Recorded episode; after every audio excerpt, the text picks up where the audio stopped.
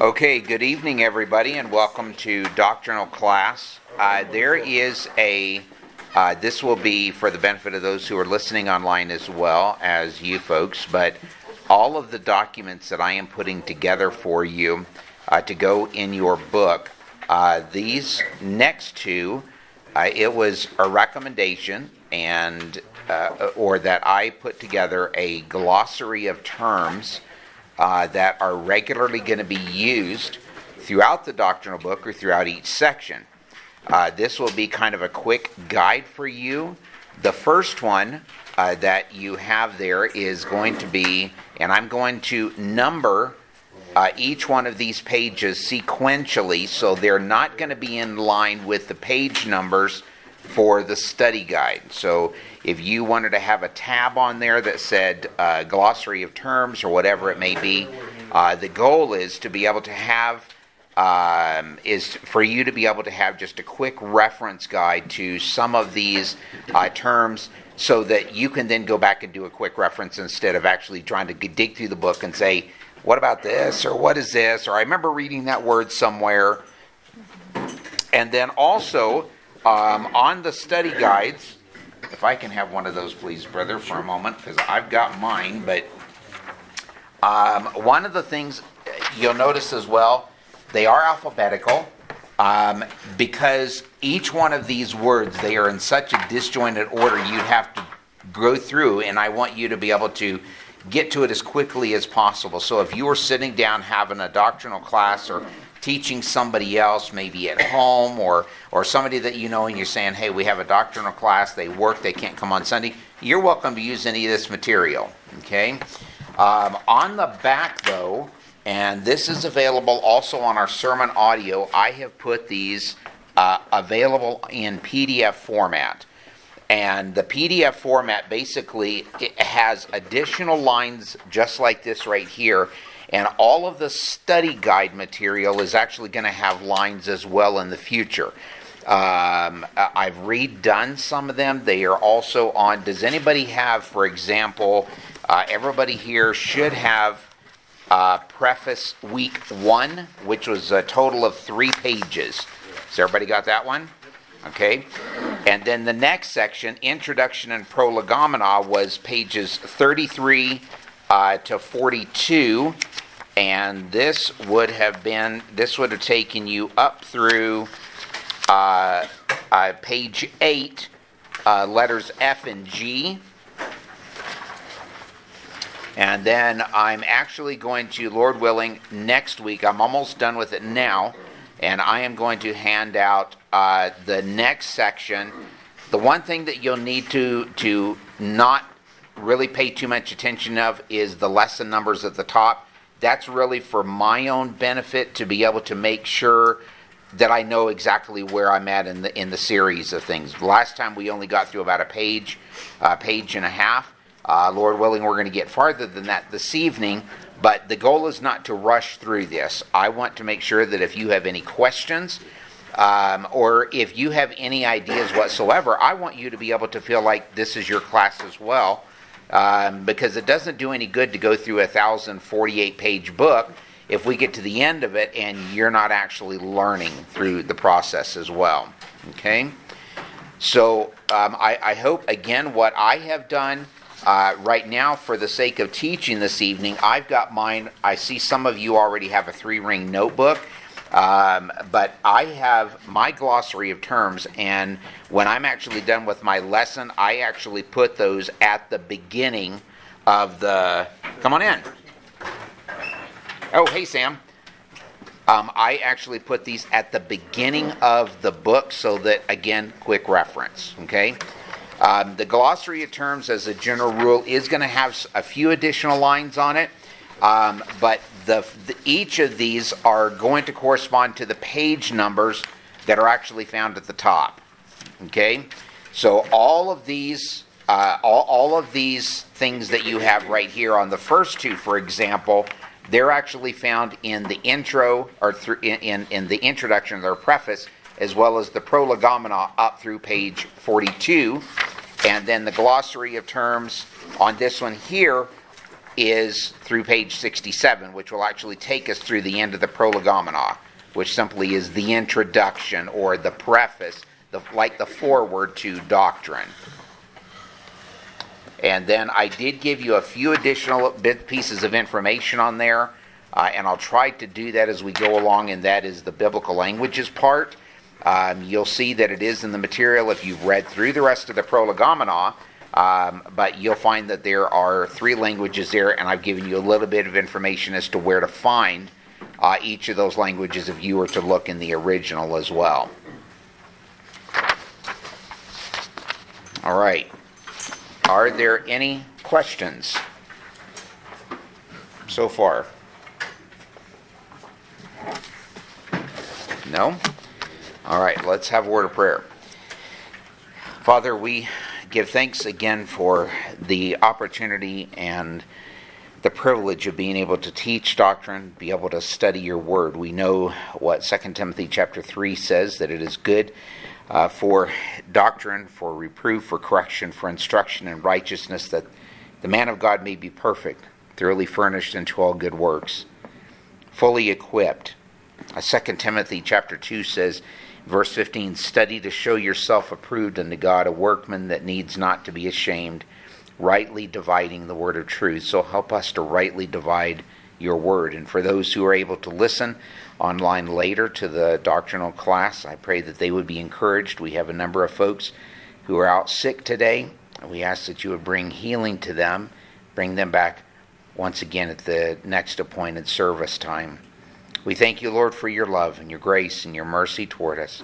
In Jesus' name, amen. Okay. Does anybody have any questions from last Bible study that we did two Sunday nights ago. Oh, oh my goodness. You could grow a farm in that thing. Because there are a lot of grounds. Never mind. Oh man. I'm awake. So, any questions? I'm sorry. They're supposed to put hair back on our head. I, yeah, I know. I'm. I'm not sure what that's going to do. We only got through point two last time, right? Through, through point. Uh, why are each of these important to the study? Yeah. Yes, correct. Yeah, we're moving at a lightning speed. Slow lightning. Fine with me. I'm slow. Okay. So uh, one other thing, if you, I, I, see several of you are writing, and I want to be able to make this as accessible and as easy for you as possible. If you find that you don't have enough room, I mean, I could put pages. I mean, you see how much my wife writes if you sit across from her. Um, I mean, she writes a diary every time I speak. I, I think it's to correct the points later. Um, but if you were to write a lot and you need more room, I would be more than happy to provide you um, with a copy of uh, either the PDF files if you've got Adobe Acrobat and you can change that, um, or I can also give you the Microsoft Word documents. Um, so I would just email those to you, and then you can use them uh, to go back, refill out your pages. Um, and if you wanted to print those off, you're welcome to do so. We have a printer here. We also have a stapler uh, or a hole punch, whatever you need. Um, or you can just do it on a tablet as well, whichever works best for you. Okay? So let's go ahead and continue then. And we got down through, uh, I have down that we had actually gotten down through the end of, uh, all the way to the end of question number two, uh, which is why are these important to our study? And we had completed uh, we completed that. So I'm showing that we should be on point number three or question three five interpretive principles that guide. All right. Five interpretive principles that guide biblical revelation and doctrine. I want you to turn because it's important that we get our doctrine from the Word of God.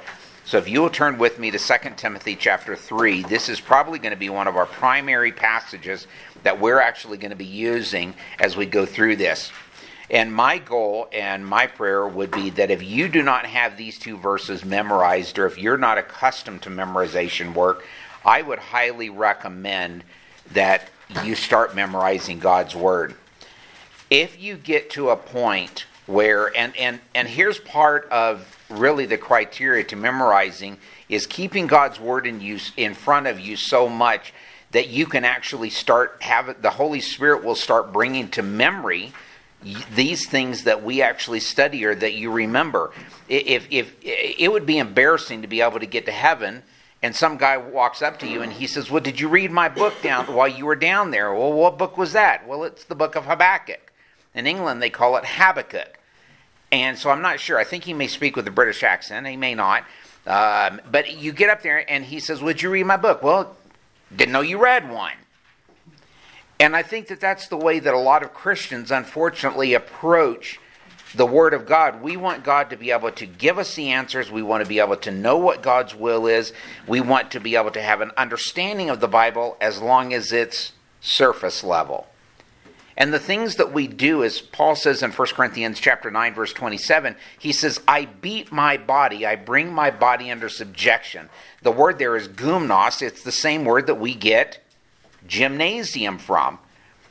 And to be able to have a deeper understanding of God's Word is going to take good old fashioned sweat. It takes hard work to be able to do this. And for anybody who has ever served, my dad has served much longer than I have in ministry, been in ministry over 45 years. And the things that we are able to recall comes from a repeated reading. As long as I can ever remember, my dad has read through the Bible at least once a year, every year for the last probably 50, 60 years. And the more you read, the more you become familiar with it. I've shared with some of you, Pilgrim's Progress next to the Bible is probably my favorite book of all time. I've probably read Pilgrim's Progress 20 times in my Christian life. And I learned something new out of that book every single time that I read it but I also learn things that maybe I don't want to hear, or I don't want to know, or I don't want to apply when I'm actually reading the Word of God as well, because it's not easy to be able to apply the things that we're learning. So somebody read 2 Timothy chapter 3, verses 16 to 17 for us. Whatever version you have is fine. Scripture is inspired by God and profitable for teaching, for reproof, for correction, for training in righteousness, so that the man of God may be adequate, equipped for every good work. Inspired. What does this word mean? When we talk about inspiration, we have to go back, and there's nothing new under the sun. There have always been fights within Christianity as a whole. It's always been over something. You, if you were to go back and you were to read, uh, for example, the Council of Trent or the Council of Constantinople or Council of Nicaea, these were these were councils of churches, bishops and pastors who got together to come. And when they got together, it was for the purpose of being able to define what certain doctrines were, as opposed to the heresies that were taking place. You see, if you think that living in the first century church was a lot easier because they were closer to the Lord Jesus Christ, by the time you get to the Apostle John's writings, he's already dealing with something called Gnosticism. And that's in the first century. That's only 40, 50 years after the Lord Jesus Christ has returned to heaven. It, Paul wrote the book of Galatians. What was the book of Galatians for? What was he dealing with in that book? Huh? A work salvation. He was dealing with legalism because somebody had come in to teach the Galatians another gospel. And then when we get to the book of John, John is writing from the Isle of Patmos, and he's there in exile, and he's looking across to the seven in the direction of the seven churches of Asia Minor, and one of them, Ephesus, has already lost its first love. John used to be the pastor there. Do you think he didn't teach on love while he was there? Sure, he did. And as we considered, if you remember when we were going through the book of Philemon, who was it that actually, that tradition states, actually became the pastor at Ephesus? Timothy was. Timothy came after John. Onesimus. Tradition says that Onesimus became the third pastor of the church of Ephesus. And yet, as Onesimus, when from the time that Onesimus passes away until John writes, according again to tradition, it's no more than about 15 years. In other words, about another generation has now grown up in the church, and here's a church that is pretty much dead. It's that quick. Because if we don't if we don't take the time to understand what God's word has to say, what's going to happen to the next generation? And my dad and I, we have talked about this in the past, and, and I and we have made uh, uh, I don't want to say jokes, but that would be the word that comes to mind at the time. In, in the South, in particular, you have uh, in, in, in where in the type of churches that I grew up in, some of them you would have uh, uh, predominantly in the South, and there are some maybe in the North as well, or out here in the West. And you would go into a church, and you would have the pastor, and he's standing up there wearing his three-piece suit and his tie, and and then along the front row, you would have a row of five or six or seven guys. Those are called preacher boys.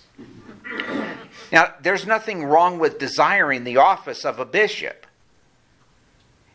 And the problem was, though, instead of implementing the changes or implementing what they needed to learn, some of them were just sitting there and they were waiting for the old pastor to die so that they could all fight over who was going to be next. Now, that's not the goal for anybody, shouldn't be to see who's next or who's to be preeminent. As Colossians says, Christ is to be preeminent.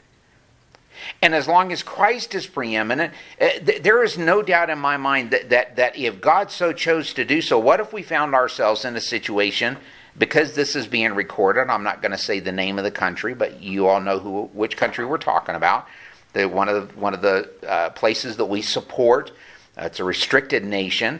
Uh, what if we got to a position where we could only have 15 or 20 people on a Sunday? That means somebody else got to be a pastor. You go to places like China where they have to meet in secret. Do, you remember that video that we showed here not too long ago, uh, where the one brother uh, was was commenting? He said, "Well, the Lord gave us a great blessing this last week because we found and, he, and, and there's this this this like forty or fifty story." Uh, uh, uh, uh, apartment complex there, and he says, The Lord blessed because we found out that there's another church right here in our building. They didn't even have to get a car to go find it, and now they're able to fellowship with one another. What a great testimony to the grace of God. But to be able to do that, to be able to do those things, we can't just fellowship with anybody. Uh, those guys with the little name tags, you know, the guys that are elders, but they're really not even old enough to shave yet, and they show up at your door. Now, what happens when you when you open the door and they say, "Hi, we're from the Church of Jesus Christ of Latter day Saints. Can you have fellowship with them? Let me give you something else here to write down, and then we're going to go back to the word inspired. Fellowship. The easiest definition is one that I heard from my dad all down through the years. Fellowship simply means two fellas in the same ship. Now, a little bit of humor being used there, but that is the reality. You and I cannot have fellowship with somebody who's not on the same page as us doctrinally. Now, we can sit down to have a cup of coffee with somebody. I can sit down or I can hand, and I have done, I have handed a bottle of water to Mormon missionaries who are out, or LDS as they prefer to be called now, I have handed them a glass of water. That is not violating Scripture in any way to be gracious, to be to show a modicum of humanity to somebody maybe on a very hot day as they're walking around. I feel sorry for them. And the reason I feel sorry for them is because I know that their religion teaches them that if these two young men don't get to the end of their two year ministry to be able to go back home, they're families are being told that they are in danger of not being able to go to the third heaven. It's called works-based salvation. And so I can be gracious to them, but if I sit down and I've taken some of their material before, but only after I tell them, if I take yours, you have to take mine. Again, there's nothing wrong with that. But we're not sitting down, and I'm not going to tell them, well, you know, you worship Jesus in your way, and I'll worship him in mine. There are a lot of evangelicals that actually believe that mantra now.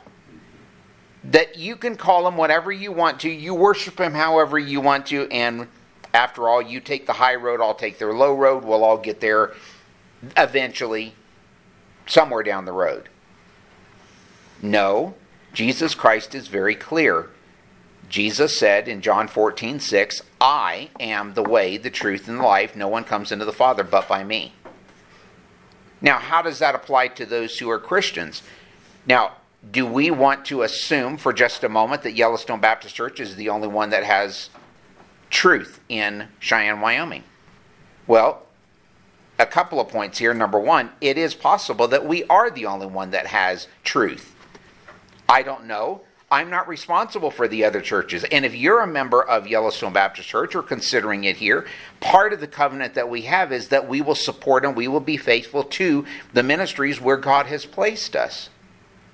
Now, for example, for those of you who have served in the military, who served in the military? Okay, a few of you. Uh, so let's say that you show up at your first Air Force base at F.E. Warren, and you go in, and the uh, uh, first shirt says, okay, tomorrow morning you're coming, you're signing in, doing all your paperwork here, you're in processing. Tomorrow morning I want you to show up in full uniform. So you show up, show up the next morning and you're wearing a pair of navy pajamas. Do you think the first shirt's going to have something to say? Yeah? Nice pajamas?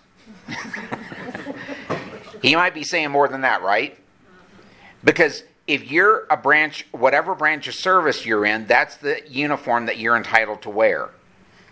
And it's no different for us as Christians if we are going to be, we mentioned this this morning as we were going and looking at 1 Thessalonians chapter 1, but if we are called to be a good soldier, a good soldier has to be prepared, including what they're wearing. And what we're wearing comes from Ephesians chapter 6, verses 10 through 18, which says that we are to put on the whole what? Armor of God.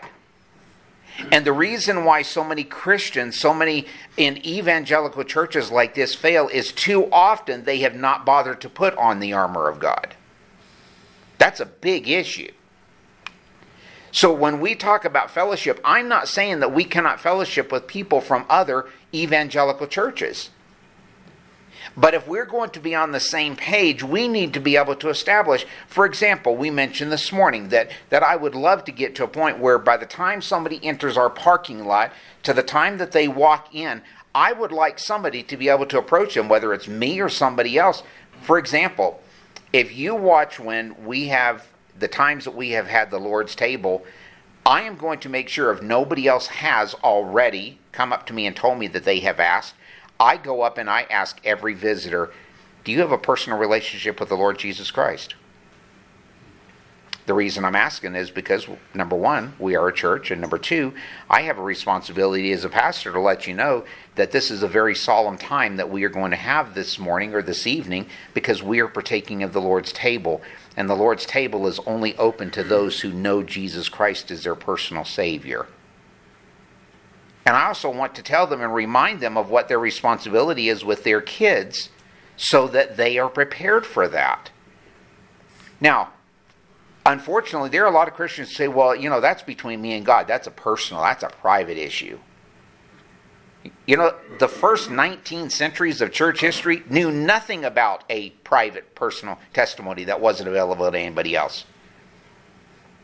We were talking about Jonathan Edwards, and of those of you who are listening to the Men Who Rock the World series, Jonathan Edwards, when he went and pastored the church, uh, he actually got in trouble. No, it was John Calvin actually who got in trouble because when he went into the church that they asked him to be a pastor of, he said that you are not allowed to come to the table of the Lord unless, first of all, you are a believer, and secondly, you have to be exhibiting outwardly to the rest of the people, the rest of the congregation, that you actually uh, not only know the Lord, but that you are striving to live in a life that is full of holiness, that has a desire to please Him.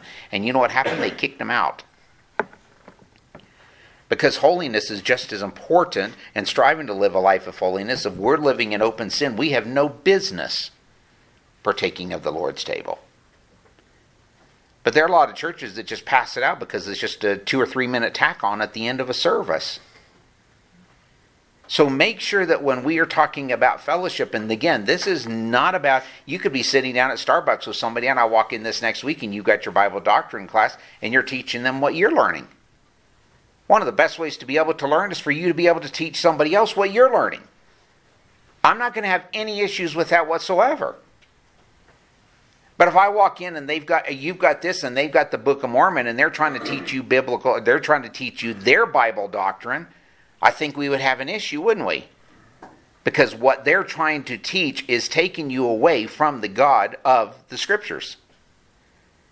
So again, we don't have a problem with fellowship, but make sure that we're using the same terminology.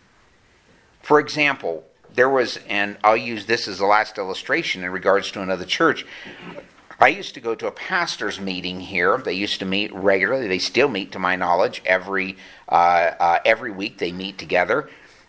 Until I began to get around and, and introducing myself to some of the other pastors who were in the room, and some of them openly stated that they did not believe in salvation by grace alone, through faith alone, in Christ alone. But the other pastors were all calling them brothers in Christ. There were two of the pastors there that said that if you weren't baptized in their church, you couldn't be a true believer. And yet, we were saying they were saying they are brothers in Christ. No, I'm afraid they're not. Because they are adding to salvation. We cannot add to the works of salvation that have already been completed by the Lord Jesus Christ. So, fellowship is not just two fellows in the same ship. In other words, you were tacking a you are tacking together for to use ship terms or sailing terms you are tacking into the wind going the same direction in the same boat with the same purpose in mind eternity has to be in your heart and in theirs to have fellowship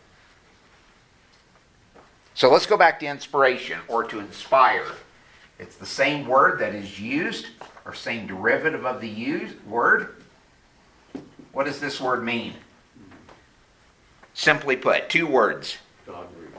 Thank you. God breathed.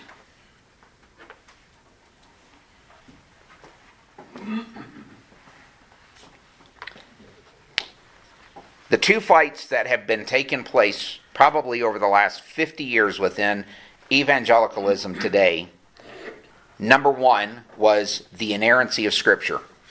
This was the first one. It was a big issue back in the 70s and 80s. And the inerrancy of Scripture simply means it is without error. Okay? So when the scriptures were written, of course, there was only it was only written in either Greek, Aramaic, or Hebrew, depending on which portion was written. And we believe, though, that God breathed this out God using, and we're going to learn this when we get to bibliology, God used each man's individual writing style, but in that, God breathed through them, and the Holy Spirit came upon them to be able to write the scriptures that we now have. Okay? The second issue is the issue that I believe that we're seeing right now, and we are seeing a massive swing within Baptist churches, Bible churches, community churches as a main example, and that is the sufficiency of Scripture. 2 Peter chapter 1 verse 3. That would be the second verse that I would recommend that you learn. If somebody could read 2 Peter chapter 1 verse 3 for us.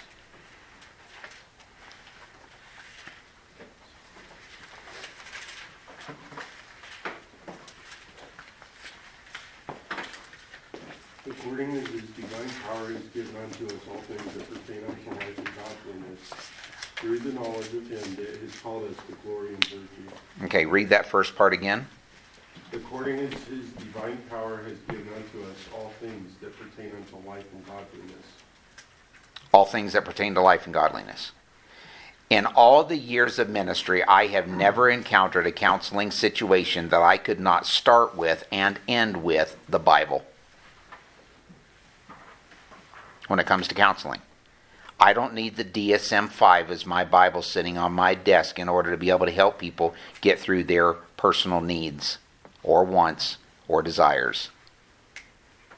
You see, because it doesn't matter whether it's a young man coming or a young couple coming for marriage counseling or after marriage counseling or somebody who is struggling with some kind of addiction in their life, the scripture has the answer to be able to do that. And the biggest problem and the reason why a lot of people don't want to change And here's the third verse that you should memorize is Romans chapter 12 verses 1 and 2. That is the reason why so many people get themselves into trouble. Somebody read Romans 12 1 and 2 please. Looks like Ryan's almost there. Would you like to read that Ryan?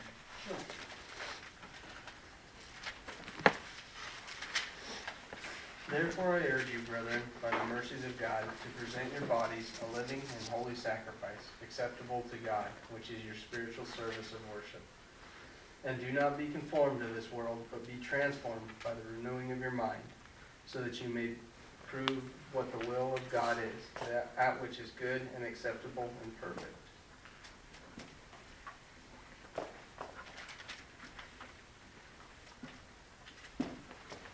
This is the problem right here. People don't want to have a renewed mind. They want to be able to be saved. They want to be saved from the fires of hell, but they don't necessarily want everything else to go along with that. For example, the holiness that God requires. The only way we're going to be able to do that, folks, is by seeing a changed mind. To be transformed, how are we transformed? By the renewing of our mind. When you go to basic training and you go in, and you've got long hair, by the time you come out after the end of the first or second day, everybody's got the same haircut. Everybody wears the same uniform. Everybody learns how to march the same way. And you don't go in and say, well, hey, drill sergeant, I've got a better way of marching that I think will work for all of us. No, you go in and the drill instructor breaks you down in order to build you back up so that when you graduate from basic training, you can be called a soldier or an airman or a sailor or a marine. It's no different with the Word of God. The analogies that we find in Scripture or that we find throughout life, it all hark, it all goes back to the Scriptures. We can use the same illustrations and if we're going to be a believer in the Lord Jesus Christ and we are going to strive towards a life of holiness, it requires going back to that word gumnos, G U M N O S in the Greek, gumnos, it's going to require hard work, tough work, sweat, sweat equity. Now, God breathed for it to be God breathed, that means that God had something to do with it. That, that in a nutshell, is what inspiration is. And we either believe, first of all, that this is, listen carefully, this does not, I'm going to stand up here and tell you, this does not contain the Word of God. It is. It is the Word of God. There is a big difference. That was part of what the Reformation was about because the church, the established church, the Roman Catholic church system, actually stated to the people the parts that they wanted you to practice were the Word of God. This is either the Word of God or we don't have the Word of God. So somebody says, well, well, you know, man wrote that. Yeah, they did, but they wrote under the inspiration of the Holy Spirit. The same Holy Spirit that gives you and I the ability, once we are saved, to be able to follow Christ. So somebody says, does that book contain the Word of God? Tell them, no. They'll probably be shocked. You say, it is the Word of God. And if it is the Word of God, you then have to have a life that matches up that says, oh, yeah, that's right. Not only it is the Word of God, but I believe it to the point where my life is changing. Uh, listen, brothers and sisters, you and I should not be struggling with the same sins, excuse me, the same sins in our life that we were struggling with 20 years ago. We should have a different perspective. We should have a different understanding of Scripture. We should be closer to holiness, the, the standard of holiness, which we find in 1 Peter chapter 1, verses 15 and 16. And that says simply this Be as it is written, Be ye holy. The word holy there simply means to be set apart, to be sanctified for the master's use. And, and this is one of the re, uh, one of the terms, and we're going to get to this when we deal with salvation, but this is what what we call progressive sanctification. In other words, it is a progress. And it's going to take time. And let me caution you by saying this it is not you that is the standard. And it is not me. Because how God may be dealing in your life is going to be different than how He deals in my life with something. I may be going through something that you will never go through in your entire life. Why should God deal with you in an area that you've already got a mastery over? But there may be something that you're going through that I'm not, and I simply need to be able to come alongside you and say, hey, listen, one of the worst things that you can tell somebody is this I understand. I know how you're feeling. No, you don't know how I'm feeling. Any more than I know how you're feeling. But I know the person who controls feelings and the one who can help you bring your emotions and your feelings and your intellect under the control of the Holy Spirit so that you then respond in a biblical manner. You know, it never fails. If you read a missionary book and you and you read the stories and the accounts of those who serve, whether it's in Papua New Guinea or in Southeast Asia or in places like West Africa where we were, and you and you hear some of the things that take place, and like where we were in Liberia for for the first two weeks that we were there, in, in a village of 800, a little over 800 people, we had 11 or 12 people die inside of 14 days we are living on top of in our house by ourselves, separate from the rest of the village, on what was called Demon Hill. Guess whose fingers started pointing because they hadn't had a missionary in that village in over 35 years. Guess who they're starting to consider, who's they're starting to look at, and all of the things. I'm not going to go over everything that they went through, and and and all of the screaming and the care. I mean, just ungodly to the max. But you know what happened when people actually got saved? Truly came to know the Lord Jesus Christ. They began to have a hope not just in this life, but in the life to come. They didn't have to react, nor did they react the same way that they did when they were an unbeliever, when death came visiting at their house. Because that's what God's Word does to you. The Holy Spirit changes your life, He changes your perspective. The problem is we don't want to be changed. And sometimes we go kicking and fighting because we don't want to be changed. So, number three, that was just the intro. That was free, by the way. Five interpretive principles that guide biblical revelation and doctrine. And we will go through this part quickly. Number one, the literal principle. Scripture should be understood in its literal, natural, normal sense. Now, even Proverbs conveys truth. But if I go to Proverbs chapter 1 and I read, A lion is roaring in the streets, and it's talking about wisdom, the personification of wisdom there being made into a person, I'm not running around downtown Cheyenne looking for some woman or a lion named Wisdom. That's not literal. But we can learn from those truths that are actually found in every part of Scripture, even with a parable. What is it? How can you define a parable? Jesus Christ is speaking and he talks to his disciples and he talks to the people. And in many parables, he taught them. What was a parable? It was just a, it's kind of a story or Okay. almost a limerick in a way. Okay, can you name me a parable, for example? One maybe that you've read or remember off the top of your head? Probably. Not, not, the, not the whole thing, but just, just give me a parable. Go ahead. Wayward son. Okay, the wayward son, prodigal son, right? Okay, so the prodigal son, we know the account there. That's not actually a real person that is involved, but he's using an earthly story to convey, here's the definition of a parable, an earthly story to convey a heavenly meaning. Pretty simple, isn't it? Because Jesus Christ came preaching, following John the Baptist, and John the Baptist says the kingdom of heaven is at hand. The Lord Jesus Christ came and he says the kingdom of heaven is now here.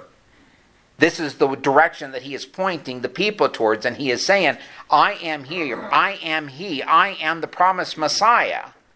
And what happened? They rejected him, right? So when we look at Scripture, for example, and we go to Revelation, which we looked at for well over a year and a half, and we got to Revelation, we weren't looking up in the sky and trying to match Revelation chapter 10 or chapter 11 with Apache 64 helicopters. Now, we can take some things literally and we understand, but some things are also an allegory. We can look, for example, and there are people on both sides of the fence in regards to the book of Song of Solomon, for example. And regardless of how you see it, I believe it's a, it, I believe it's written as a personal love letter by King Solomon. And it is about the intimacy and the sanctity of marriage. It is not about the church because the church had not yet been established. He is writing to Israel. He is not writing to the Old or to the New Testament church. So that by definition would make it not an allegory. Co- correct. Well, no, it could be because if he's writing to, if he's writing, well, he, I, he, I say he's writing to Israel. I don't believe he's actually writing that to Israel. I believe under the inspiration of the Holy Spirit that Solomon actually wrote the book, just as he did with Ecclesiastes. Right, but it points as a marriage definition later when Christ talks about the bride and that stuff, but it's not an allegory. Song of Solomon is not an allegory. No, I know. Sorry, I mean allegorical. I'm talking about things that are illustrations. For example, you go to as a as a different example, um, and we're going to get into the grammar in just a moment. But you deal with like metaphors. Um, Ezekiel chapter one is a classic example. Uh, Ezekiel sees a vision and he tries to describe what he sees in heaven, going on in heaven. Well, it's like kind of, sort of, not really, but I'm not sure. But this is what I actually saw. I'll try to describe it the best I can. Same thing. Now, when we're talking in John Bunyan, for example, John Bunyan, that is an allegory. Um, it was an allegory, again, that was designed to present gospel truths in regards, for example, when we come to get saved. Did anybody here actually see a wicket gate when you came to it? When you got saved? No. A wicket gate was simply a narrow gate that led from one field to another. And John Bunyan is using this to be able to get the understanding of the people on what salvation is like. But it's the same thing that Jesus said in Matthew chapter 7 Narrow is the gate that leads to life eternal, and few find it. But those who are on the wide road, they don't have to find the wide road, they're already on it. We're all born on the wide road. So, literal, we must seek to understand the Bible literally and let it speak for itself. The best commentary on the Bible is the Bible itself. This is why I love exposition. This is why breaking down the scriptures verse by verse and seeking to understand, firstly, the context. Who wrote it? Who is it written to? Why was it written? What time frame was it written? What was the overarching theme of that particular book? So when you understand, for example, as we lit, as we went over 1 Thessalonians chapter one this morning, you've got a church that is just beset by problems, a church that is just down in the dumps because they think that they've been forgotten by God. And when you understand that, that they think the day of the Lord has come and they were rejected by Christ Himself, now it makes a lot more sense when you go back in there and you find things even in 1 Thessalonians chapter 2 as an example, where Paul tells them that they are even to live in sanctification, even in their bodies, the way that they respond day by day. Secondly, historical principle. This means that it should be considered in its historical context. What the author intended and what the text meant to its first or original audience must be taken into account. Now, this may be news to some of you, but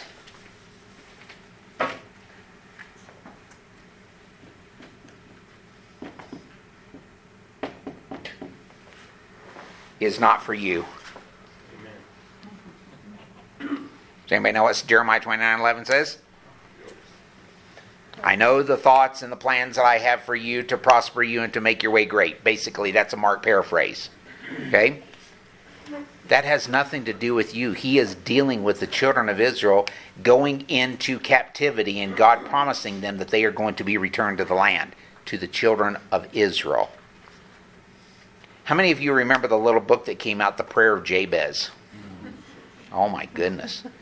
Everybody was talking about the prayer of Jabez. And then everybody was wearing in stickers on the cars WWJD, what would Jesus do? You know the problem with Christian fads? That's all they are is a fad. And when we begin to take verses out of context, we're setting ourselves up for failure because what happens, for example, what's the one verse that gets used probably in more churches? I'm just going to go out on a limb and say this. I think that it is used in more churches on July the 4th than any other verse in Scripture.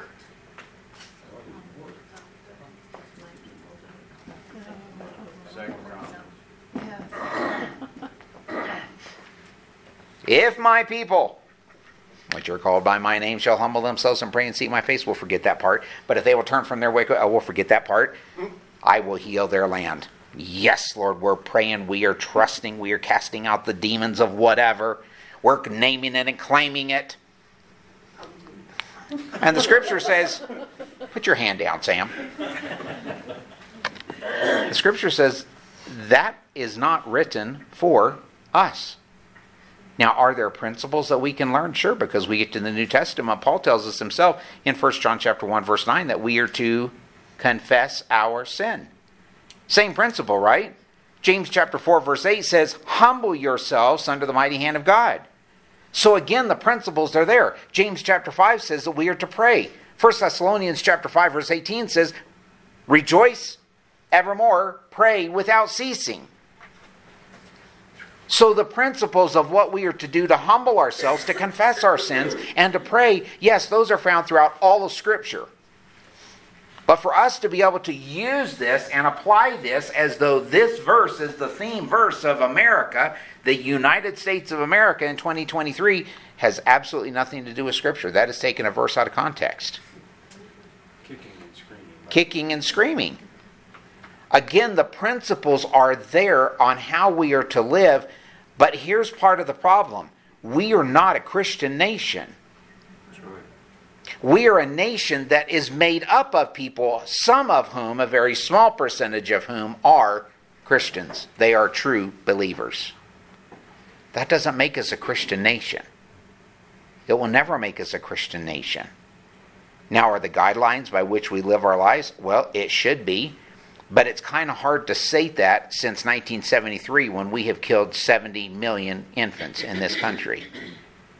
And there are even churches just like ours that have no issues with that number because they see it as a personal issue. No, it's not a personal issue, it's a moral issue. And a moral issue is defined as what goes against the holiness of God or what conforms to the holiness of God. And taking life is murder and will always be murder. Thirdly, the grammatical principle. Having a basic understanding of grammar helps us understand the text. This means reading for comprehension and not for the point of getting through the Bible. Now, I'm going to contradict myself here a little bit, but my encouragement to you is firstly, have two apps going or have two Bible plans going. Number one, have an app going, YouVersion if you don't like uh, listening to it, you can read it or whatever. But if you have never read through the Bible in your entire life, I would highly encourage you, even at whatever age you are, to read through the Bible. You'll be amazed at what you find there. I mean, there are some accounts that will make you sad. There are some that will make you glad. There are going to be some that are going to make you mad. Don't depend on the pastor or the Bible teacher to be able to tell you what is in God's Word. Go to God's Word and find out for yourself the wonders that are there. You are you are not going to. In fact, we're going to get into it later, probably in our next lesson in, in um, next Sunday night. There are only four chapters. There are 1,189 chapters in the Bible, and there are only four that do not deal with the fall of man. Genesis 1 and 2, and Revelation 21 and 22. That means 1,185 chapters deal with sin in some form or another. And yet, the common thread that runs from right from the very beginning is in the beginning, God. And at the end, even so, come quickly, Lord Jesus. It's Jesus Christ from beginning to end. He supersedes all of that. That means that there is nothing that goes on in your life or that has gone on in the history of the world or that is going on currently with current events or whatever is happening in your life that God is not sovereignly in control over. That doesn't mean that He's going to make life easy or He's not God. It means because He is God, He keeps things in control. One of the tragedies of 9/11 is not that 2,900 people died in the twin towers. That that was a tragedy, but that wasn't the greatest tragedy. The greatest tragedy is all of the people, including Christians, that were complaining and moaning to God, "Where are you, God?" God's right where He always was. He was sitting on the throne. And the fact is that on any given day, there were 50,000 people in each one of those buildings. We could have seen 50, 60, 70. We could have seen 100,000 people die in one day. And while that in itself was a tragedy, not one news anchor, not one, and, and I've got them, I've got several of them bookmarked. I have seen numbers of documentaries. I have not heard one newscaster ever say, you know what was a greater tragedy? Is that during that same week of 9 11, 1.2 million people died around the entire world. Nobody even cared. But we want to blame God, even though it was man's sin that put him there. Seek to know who the book is being written to, or the letter. Watch for things like pronouns and verbs. I've mentioned this from the pulpit. I love Ephesians chapter 1. And to go through that first 8, 9, 10 verses, and to be able to see things like, for example, let me just read this to you real quickly. Ephesians chapter 1, beginning at verse 3. Blessed be the, doesn't say human, right? Doesn't say you, your name's not in there. Blessed be the God and Father of our Lord Jesus Christ, who, who's he referring to? God, right? Who has blessed us in Christ with every spiritual blessing in the heavenly places. Verse 4 Even as He, speaking of God the Father, chose us in Him before the foundation of the world that we should be holy and blameless before Him. In love, he predestined us for adoption to himself as sons through Jesus Christ according to the purpose of his will to the praise of his glorious grace with which he has blessed us in the beloved. In him we have redemption through his blood, the forgiveness of our trespasses according to the riches of his grace which he lavished upon us. Do you get the picture? I mean, that's enough to make a Pentecostal, I mean, a Baptist shout because that the wonder of what Jesus Christ did for me and has done for you should make you rejoice on any day whether you're having a good day or a bad day. He has done this for us. Now go home and look in the mirror and ask God to help you look down like John Owen did when he wrote in his book, The Mortification of Sin, to be able to look down into the innermost parts of your being, the parts that you want to hide from everybody, maybe including your spouse, and realize that you have been forgiven. Now go back and read Ephesians chapter 1. It will change your perspective. Fourth, the synthetic principle. Scripture is to be its own interpreter. It assumes the Bible does not contradict itself. If a passage of Scripture seems to be contradicted in another area, then the interpretation is not correct. The problem here is that too many want to be governed by emotions or feelings. But understanding the Bible as a whole is a lifelong process.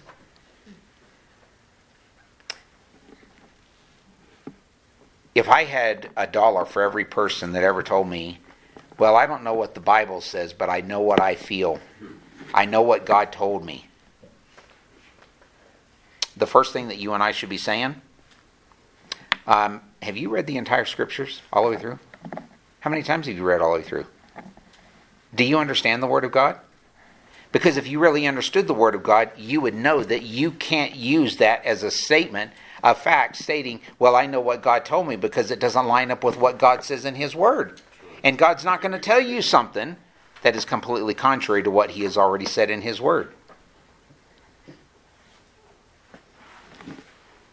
Clarity. Five.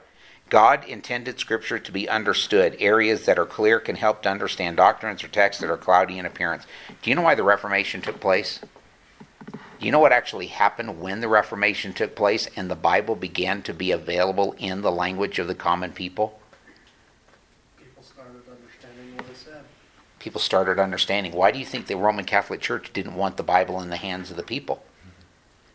Because then when somebody by the name of Tetzel comes into your village and he says, if you just put a, a, a coin in my bucket here, then we'll spring a soul from purgatory. Praise the Lord. And the reason they did that and they got away with it is because the people were ignorant.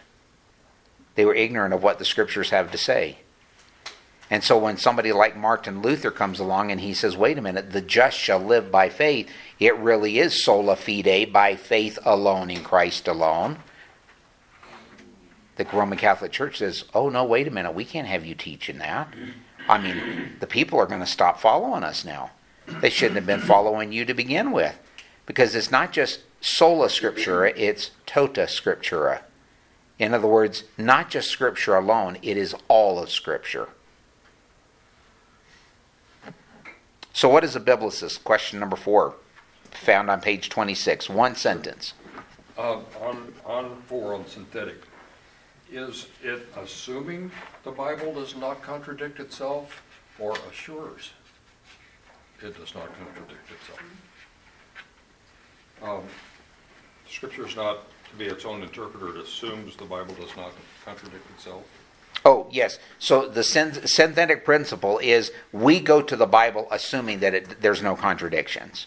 In other words, if you want to find a contradiction, in other words, it could be between First Chronicles and Second Kings that have a different number on a particular army that was killed. This amount was killed versus this amount of killed.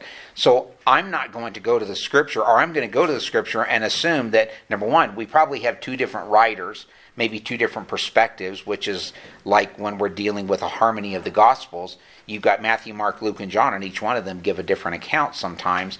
And when you even get to the crucifixion, you've got four different accounts and each one of them reveal different aspects. Luke, who was a physician, actually records things from a medical perspective. Nobody else did.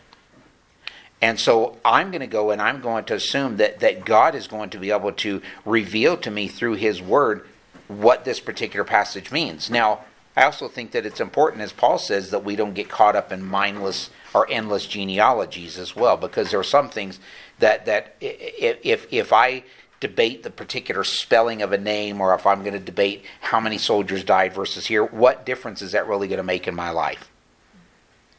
Now, it's obviously important enough that it was included in the pages of Scripture, but that particular passage that's talking about, and you know, Huz and Buz and Luz, some of the sons and the descendants of, of, of Moses or, or of, of Noah, uh, knowing those particular names, I don't believe is going to change my perspective and how I view God. It's simply that God, in His wisdom, has actually revealed Himself by saying, Hey, I even care about the details.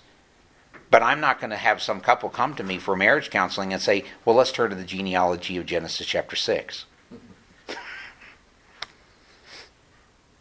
I don't know if that clarifies your question or I think I understand what you're asking. You're asking essentially, when we come into it, we come in with the assumption of that, but I think that we need to understand that we need to, instead of just assuming Mm-hmm. that that is that we, that we know that, that, that scripture does not contradict itself. There is no Oh, major yes. contradiction in the same sense that, um, you know, like you said, numbers and stuff like that, but there is no contradiction. So we, the, oftentimes, I think what we get into is that we try to take the unclear and try and interpret that to contradict the clear.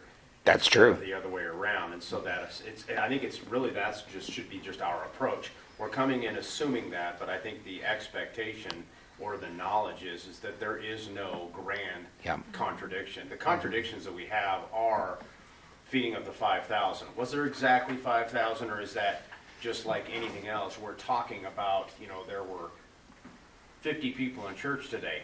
I don't know, I didn't count. There may have been, well, there was probably twenty this morning, but I mean, Yeah. essentially, but what we're looking at is, is a number that's given or something like that. That's not necessarily a contradiction. What it is, is it's a, it's a statement, not necessarily to be taken as an absolute, literal, uh, statement in, in all cases. The, the. Right. You know, there's a lot of those examples that will take us down bunny trails, but I think that's, is not what, Basically, what I was kind of comparing it with, assuming this book contains the Word of God, instead of, I'm assured this book is the Word of God. Oh, yes. That's, that's the term that I looked at and went, that doesn't quite rhyme right.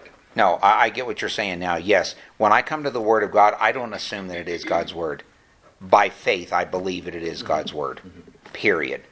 Now, the nuances of some of the things that we will read within the scriptures and trying to understand. For example, if somebody's working security and they don't actually come in to use your illustration this morning with the number of people, if somebody's standing at the door and they switched out in the middle of their shift or whatever, and they actually stand at one of the doors without looking in one of the auditoriums, they may only see three or four people sitting there.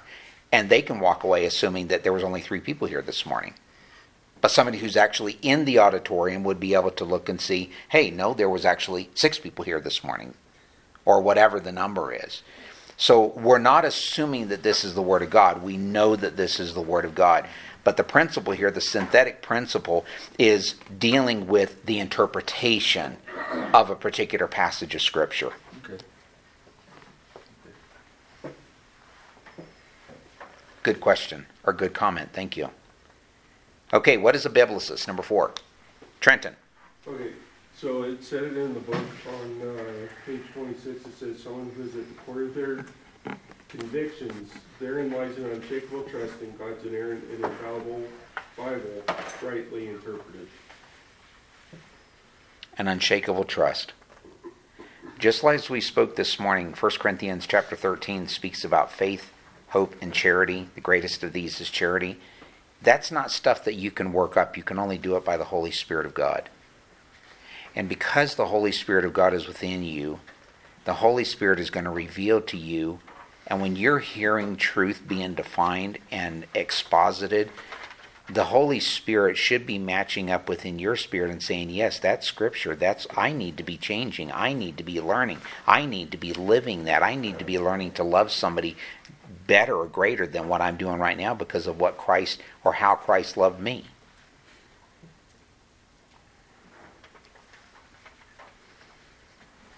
Point number five. The book defines, and I did want to try to finish this because we're not going to break all of these down. A distinctive is defined as the characteristic. There are eight noteworthy distinctives found on page 26. A distinctive is defined as the characteristic of a person or thing and serves to distinguish it from others. So, what are the characteristics that are defined by the book? And because we're going to get into this more in bibliology, that's why we're not going to break this down in great depth, okay? Number one, a presuppositional approach to Scripture. Listen to this quote Presuppositional apologetics is an approach to apologetics which aims to present a rational basis for the Christian faith and defend it against objections by exposing the logical flaws of all other worldviews and hence demonstrating that biblical theism is the only worldview which can make consistent sense of reality. So how does it how is this done for example? Number 1, a presuppositional approach affirms the eternal existence of Almighty God. Period. End of story. You either believe, you either, and Dad even had it on his lesson this morning, there's truth and there's error. There's lies, there's truth. That's all there is. And it's not subjective. Truth is truth, and truth begins and ends with God. Anything apart from Him is not truth progressive written revelation in 66 books. Progressive, this simply means we go Genesis to Revelation. It was progressively revealed over a period of about 1600 years with approximately 40 different authors. 2 Peter 1 20 and 21. Thirdly, it is inerrant, which means free from error, and infallible, which means incapable of error. Secondly, another noteworthy distinctive is affirmation of creationism. Now, we could spend a long time here, which we will actually look at later on. There are three main theories. Of course, you have evolution, the evolutionary theory. You cannot combine God and science if science is proven or seeks to prove that God is not true, then science becomes wrong. I believe in a young earth theory. I believe the scriptures teach a young earth theory. I can show you from the Hebrew that I believe that Scripture teaches a young earth theory. Not a day age, not a gap theory. So that's the first one. The first line there is young earth theory, also known as YE.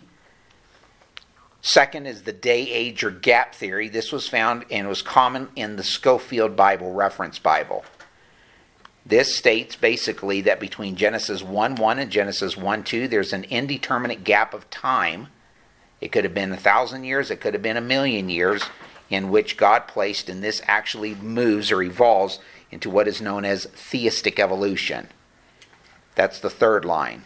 This is the official position of the Roman Catholic Church, by the way, Eastern Orthodox Church, some Jews, and many Bible colleges and seminaries today, including some that are considered evangelical, they hold to theistic evolution. They believe that God put, God put the building blocks there and then He let it go its own course and it evolved.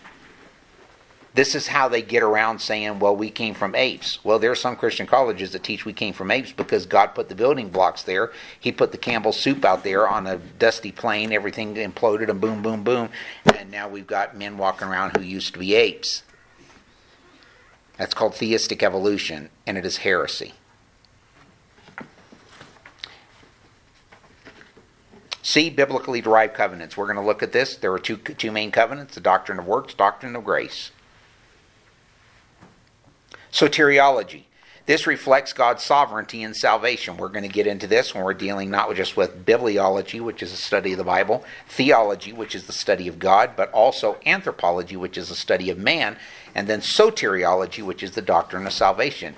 They all come together. Yes. going back to note B, was something supposed to go before evolution? Yes. Theistic. Theistic. Theistic. T H E I S T I C. Theistic. Thank you. Which means evolution at the hand of God.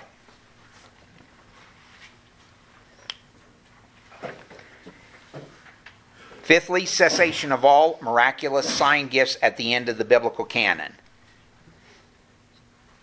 I am a cessationist. I am not a continuationist. I believe that the sign gifts were used. They were used always, always, always. They were used rarely. There are only a handful of times when you actually even find miracles taking place at the hands of an individual. For example, at the hands of a prophet or at the hands of the apostles but they were always done with unbelieving Jews present. It was a transition between the Old and the New Testament, and then between the start of the church and the completed revelation, which we now have through the book of Revelation. And we'll look at that further.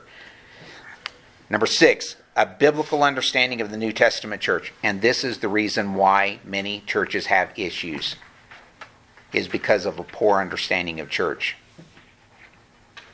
complementarian views of men and women in the church and in the home.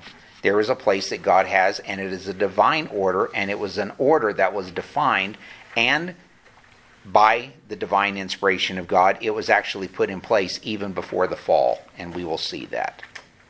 Complementarian views. In other words, men and women are equal in the sight of God, but each one of them has a specific role that God has placed them in. This is why there are only two genders, male and female. What you are born as is the way you will die. Science can't change that. All the ifs, ands, buts, genital mutilation, or me- or medicine is never going to make you something that God did not create you to be. And if you believe something other than that, you are saying God, in His sovereignty and His divine wisdom, made a mistake. And if He made a mistake, He can no longer be God.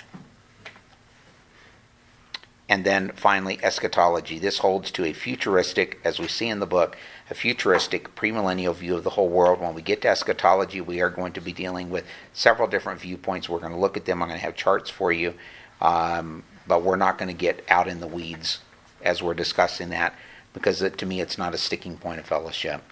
Okay. So the conclusion: What is our goal? 2 Timothy three sixteen and seventeen. The bottom line is that we are divided into two systems of belief. One, anthropocentric, anthropos coming man centric, centros or centron is the Greek word, meaning center. And this is the belief that human beings are the central or most important entity in the universe. Some refer to this as human supremacy versus theocentric. Theocentric, theos, or theos, Greek word, God, and centron is the center. Theocentrism is the belief that God is the central aspect to existence. In this view, meaning and value of actions done to people or the environment are attributed to God. And as we look at that, I know that you are going to be encouraged as we study God's Word and see that He truly is supreme. He truly is sovereign over all things. Amen. Any questions this evening?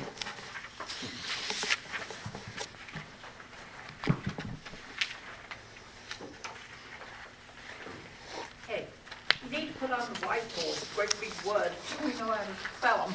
Sorry, did I not have that in yours? I thought I had written that down.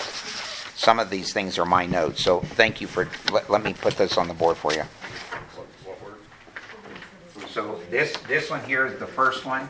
This is anthropocentric. Where's that at, Mark? 'Cause Yeah, I I- didn't- You, I- uh, you skipped a page or did something. Yeah, we don't. No, th- I'm adding additional notes as I go through this. Yeah, okay? So I will, I will try to remember when I bring in other material, I will try to remember to have that in there in the future, future lessons, okay? So anthropocentric, simply anthropo or anthropos is man centered. Man is the center, okay? Versus theocentric, God centered. Is it uh, And it really does, procentric or pocentric? anthropos is the Greek word for man. So man centered. These two views right here, everything, the way you read scripture, the way you live your life, the way you live your marriage, the way you live your work, everything is going to boil down to these two views. You're either going to have a worldview that is man centered or a worldview that is God centered. Even in the matter of work, for example, was work a result of the fall or did God give man work before the fall? Before the fall. All right. Good question. Again, if you have any further questions, um, I'm I'll be around for a, little bit. So if you want to ask any questions, you're welcome to do so. Thank you for your attentiveness tonight, and um, let's go ahead and close in word of prayer. Thank you, Father, again for the study of your word. I pray that each one of these classes would be an encouragement to those who listen to them. Help us to have a truly theocentric view of life, recognizing that you are supreme, that you are sovereign over all, that the Lord Jesus Christ is to be preeminent, not prominent, but preeminent, first and only in our life. Thank you, Father. Give safety to everyone on their way home. May we have a blessed week. In Jesus' name, amen.